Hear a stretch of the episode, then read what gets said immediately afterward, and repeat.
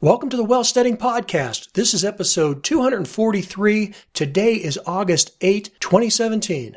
I'm your host, John Pugliano. I'm also the founder and money manager at investablewealth.com.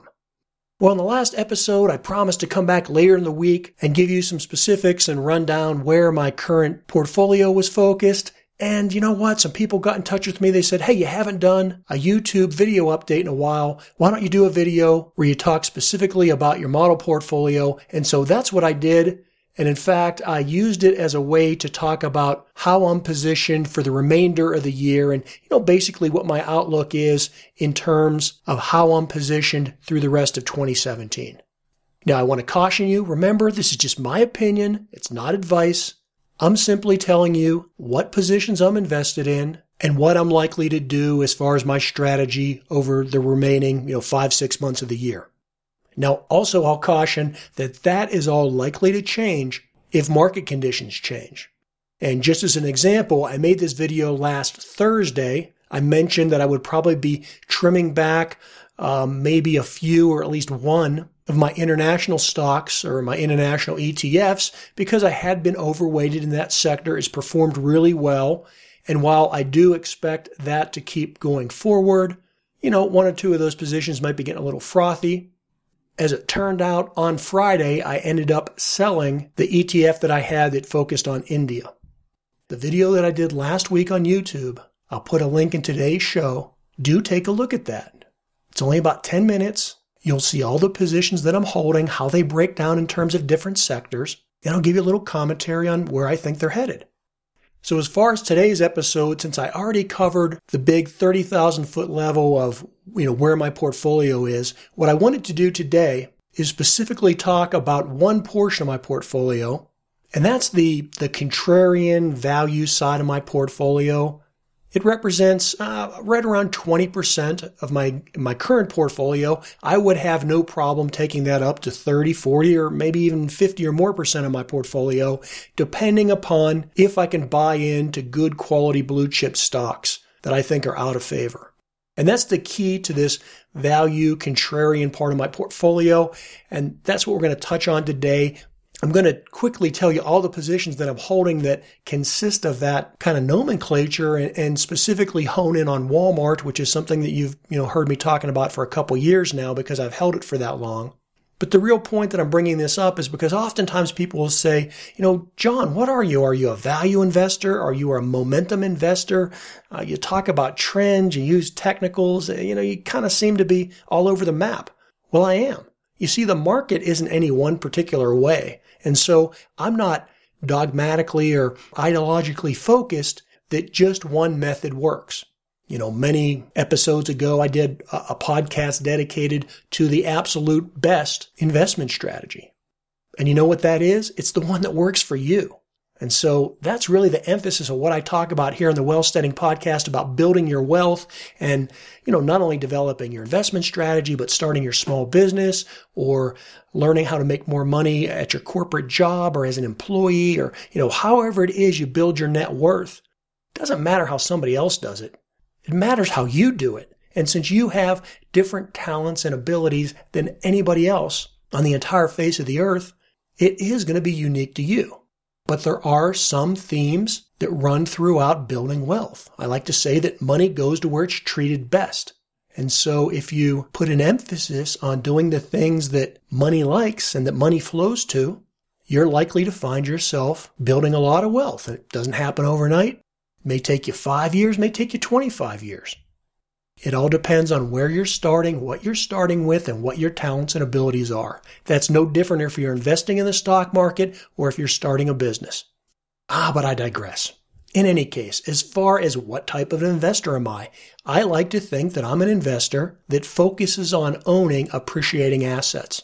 And that's an appreciating asset, whether it be a stock or an ETF or real estate or, you know, even a personal relationship. I want to have personal and family relationships with people that are, you know, that are always getting better. They're appreciating. You know, 30 some years ago, I married my wife because I loved her and she was fun and she was pretty and all those kind of things. But you know what? She's been an appreciating asset. She gets better every year.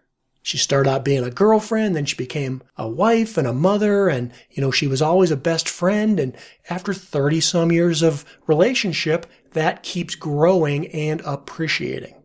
So owning and investing and appreciating assets is incredibly important. And that's what my investment strategy is to do my best to own appreciating assets. And so that means that I'm often going to move between different sectors or do things that look like they conflict each other. Sometimes I'll be investing in value stocks. Other times I'll be speculating. Maybe I might be buying into a momentum stock.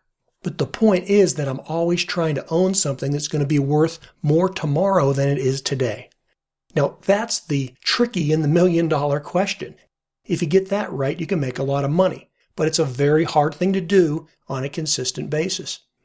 I usually avoid trendy things and high volatility speculative things like, you know, Bitcoin and, you know, investing in the internet bubble, you know, back in 2000 or land speculation in 2007. That's where the contrarian side of me comes in. I figure if everybody else is already doing it, it's too late for me to get into it. I also don't want to see my assets, you know, drastically fluctuate over a period of, of a day or a few hours, like happens with some of these more speculative investments like Bitcoin.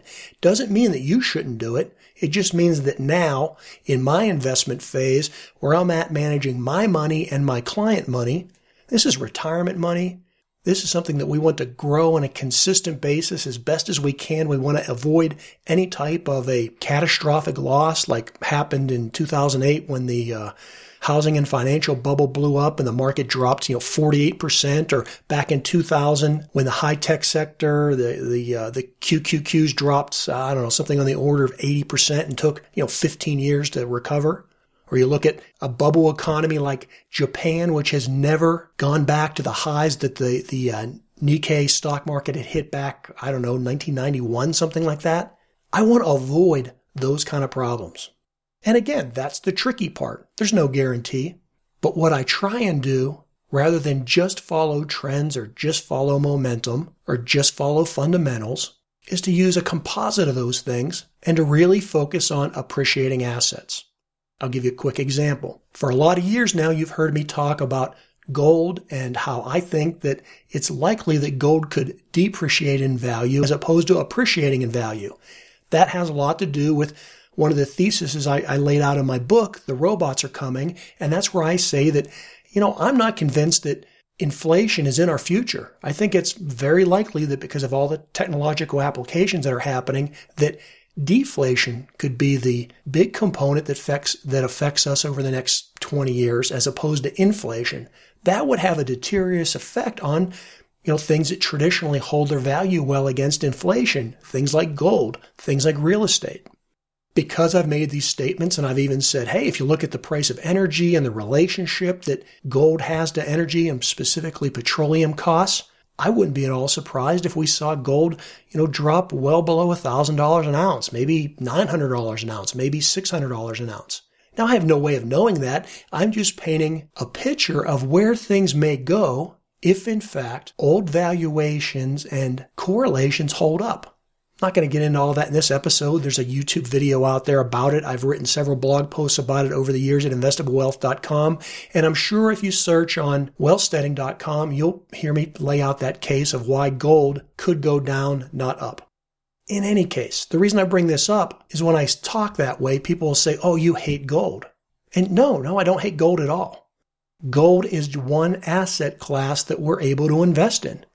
Gold in particular was a great investment from the year 2000 to the year 2011. So over, you know, a little more than a decade, it had an amazing run. If you invested in it in those years, you likely made some pretty good money. But you know what?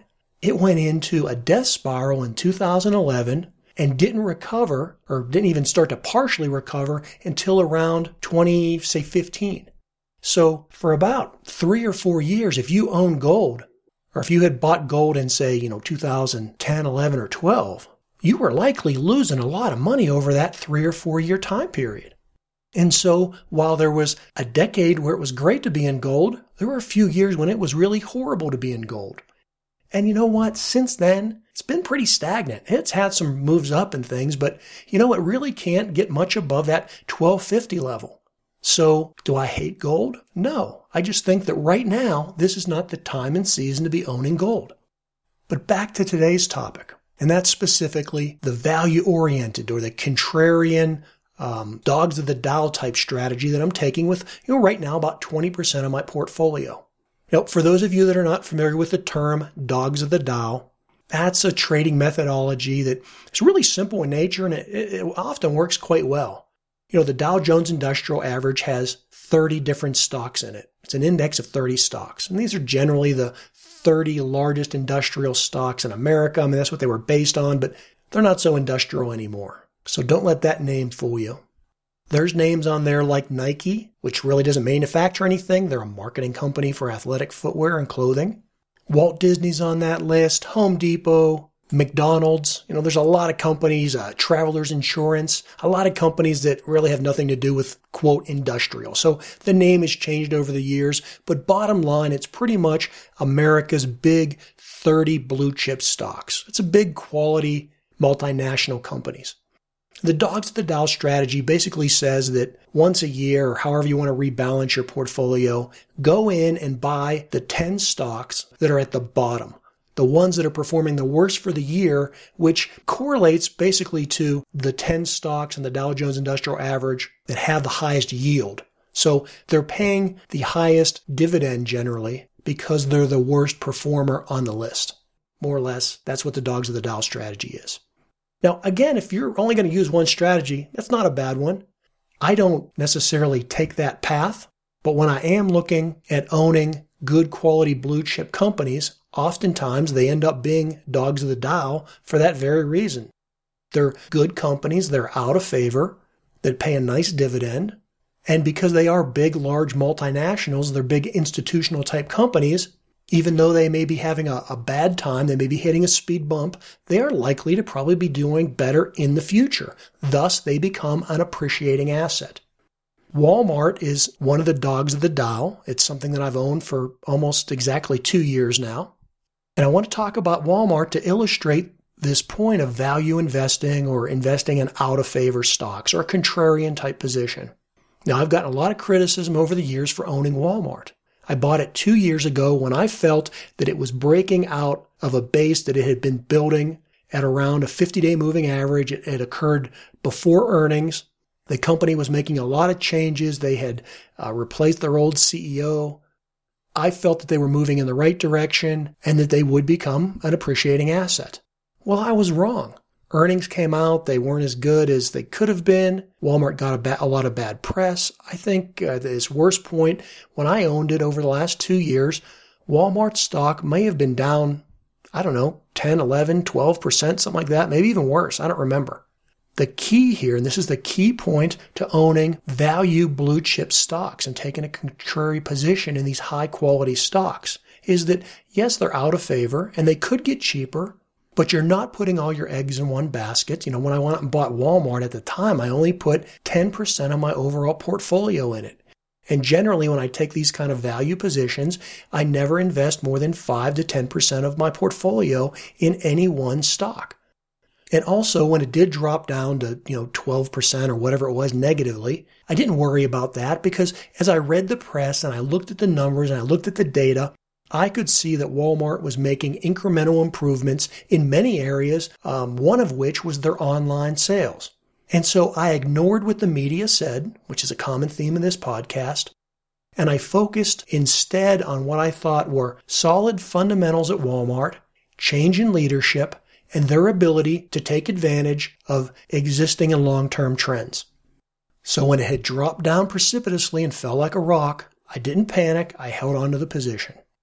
Well, I bought Walmart at around, I don't know, $70, $71 a share. You can go back again in the archives, investablewealth.com. You'll see the day I bought it. You can look up the price.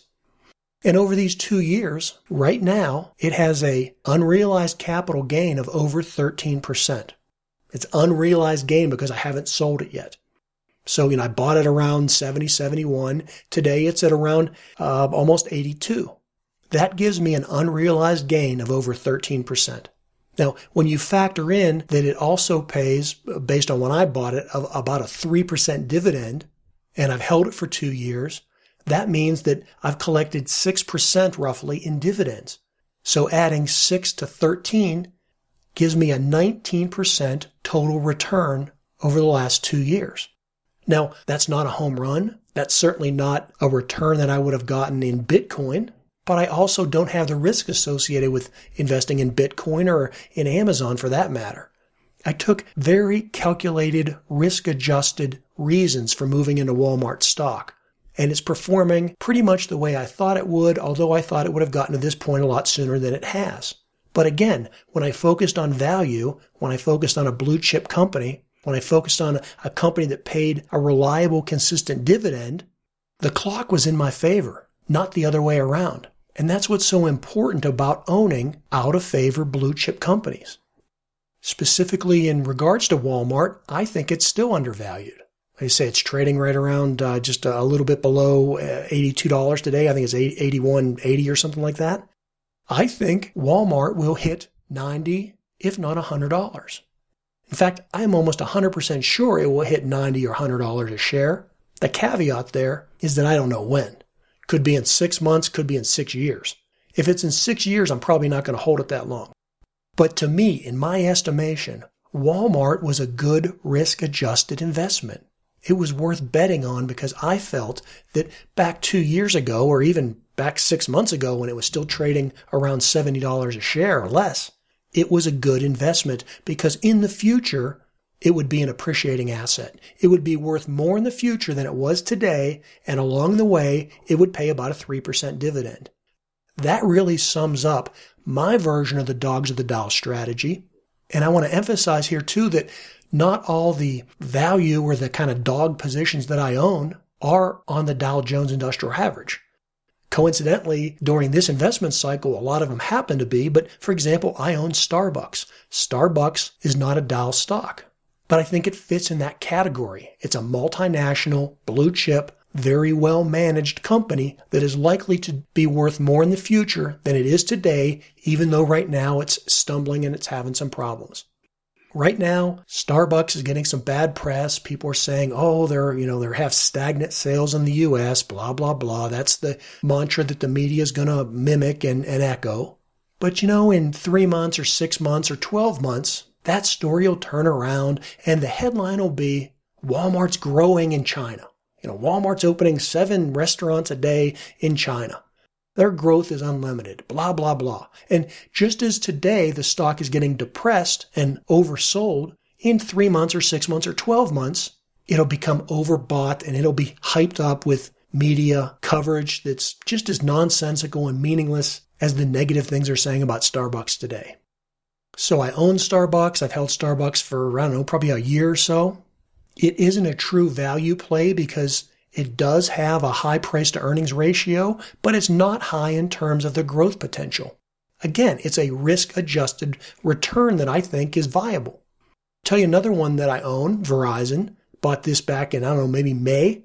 Very similar charge structure as when I had bought Walmart. It was, you know, hovering around uh, a 50 day moving average, trying to break resistance at the 50 day line. It was just before earnings. There was a lot of negative press on it. I was betting that it was going to do well in earnings and it was going to break out. Well, it didn't. Again, it fell apart, but I wasn't going to sell Verizon. It pays a 5% annual dividend. It is by far the best mobile cellular network in the United States. It has a loyal following and all the competition that it's getting from T-Mobile and Sprint and some of these lesser players. I mean, the bottom line is they were just all cutting the price. You look at the stock of a company like T-Mobile, you'll see that roughly, I'm, I'm doing this from memory, so I may not be exactly right, but roughly, T-Mobile had twice the valuation as Verizon, and it had half or less as much of a profit margin. And so the valuation equation was all out of balance. T-Mobile wasn't gaining customers because they had a better mousetrap. They were simply just cutting the price and commoditizing cell phone service. And there's no magic to that. All Verizon had to do to compete was cut their price. And since they had such a much smaller price to earnings ratio and such a much larger overall operating margin, they had the ability to do that. You know, in my estimation, I think that Sprint and T-Mobile really just have the high valuations that they have is because someone expects a large company to come in and buy them out. I'll tell you the others on my list. Disney, that's something I've held for, I don't know, probably close to a year, if not a year. It was doing extremely well. A couple months ago, there were some media companies that came out with some problems, and because of sympathy pains, Disney stock got hit. Well, it's recovered some, but not enough. I think it uh, earlier in the year had gotten up to around $116 a share. I think it's going to 120 or 125. And I, for now, don't plan on selling it until it gets up to about that level. Again, it's a good, solid company. It has a reasonable valuation. They consistently pay a dividend. They consistently make a profit. That is not likely to change no matter how out of favor that media sector of the stock market may be right now. So I like Disney. Three other of the positions that I hold that are contrarian that I just recently got into over the last, you know, say month or so are General Electric, IBM, and Intel. I purchased all these on the same day, and although it was for different reasons, they overall fit that contrarian value position. General Electric is way out of favor, but it is a top quality industrial company. It's a global leader. It has its tentacles in everything that will be, in my opinion, favorable automation trends of the future. Their equipment and their technologies are being used in robotic manufacturing. They're involved in aerospace. They're involved in electrical engines. They're involved in battery technology. They're involved um, very heavily now in oil exploration, oil services. And so while GE is a little bit out of favor now, it pays a solid dividend. It has a very low valuation of only 15 times earnings, and it pays a dividend of like 3.75. I think is going to be worth more in the future than it is today. And until it is, I'll be happy to collect that, you know, near 4% dividend payment. Similar story with Intel.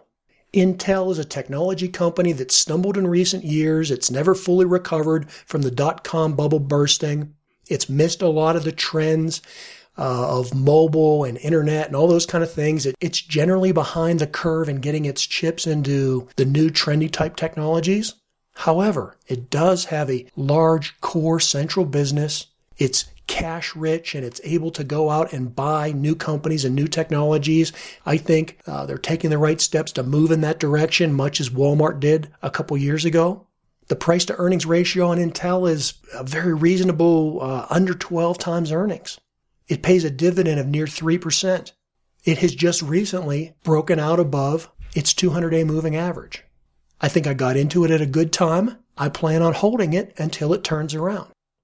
You see, this theme is not complicated. It's buying value that's out of favor. The last of these, and this is one that if you'd asked me a couple years ago, I would have told you I would never buy it, and that's IBM. But you see, market conditions have changed, and so my perceptions of IBM have changed. Now, this is one that, like Walmart and like Verizon, have fallen apart right after I bought it. I guess I didn't mention it when we talked about Verizon, but again, at one point it was down, I don't know, 10 or 11% from where I bought it at, but it's recovered almost all of that. It's right now down probably less than 2% or 1.5% from where I purchased it at. It's moving in the right direction. IBM is in that situation now. I bought it just ahead of earnings, but it got crushed after earnings, and it's down close to 8% from where I bought it at. But I'm not going to rush out in a panic and sell IBM. Its price to earnings ratio is only about 10 times earnings. It pays over a 4% dividend. And while it's had a lot of challenging times over the years, I think that some of their newer technology is going to benefit from things uh, much like Intel. It's going to benefit from big data and the Internet of Things. And if they can get the right management in there, they can make money on their technologies like Watson. Now, will they do it? I don't think they're going to do it with their current CEO. And I think that they're going to fire that lady and she's going to move on to something else. Maybe she can work over at Uber. But that's what IBM needs. It needs a change in leadership. I was actually assuming that was going to happen on this most recent earnings announcement. And again, that's kind of why I, front ended it and bought IBM when I did, because I really think that when they fire the CEO over at IBM, you're going to see a, you know, 10% pop in the stock price. Now, am I telling you you should rush out and buy IBM? No, not at all. It's the most risky of my value positions. And you shouldn't do anything I say. You should listen to what I say, understand that it's part of my overall wealth strategy. It's how I got where I'm at today. And you should think about it and apply those things to your own life. But that's it. There you have it. That's the 20% or so of my portfolio that's dedicated to value, contrarian, out of favor, a big blue chip quality type companies. I'm likely to continue to add to that position as I see the right companies come available. And oh, incidentally, today I did make an addition to my portfolio. I purchased the iShares Healthcare Sector uh, ETF IXJ. That's India X-Ray Juliet. As you'll see if you watch that YouTube video, I am a proponent of healthcare. I've been investing in it all year long.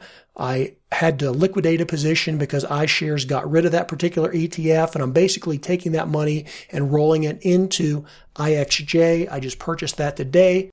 If you are a subscriber to the free email list over at investablewealth.com, you'd have received a notice on that. Well, hey, as always, until the next episode, this is John Pugliano wishing you the very best returns.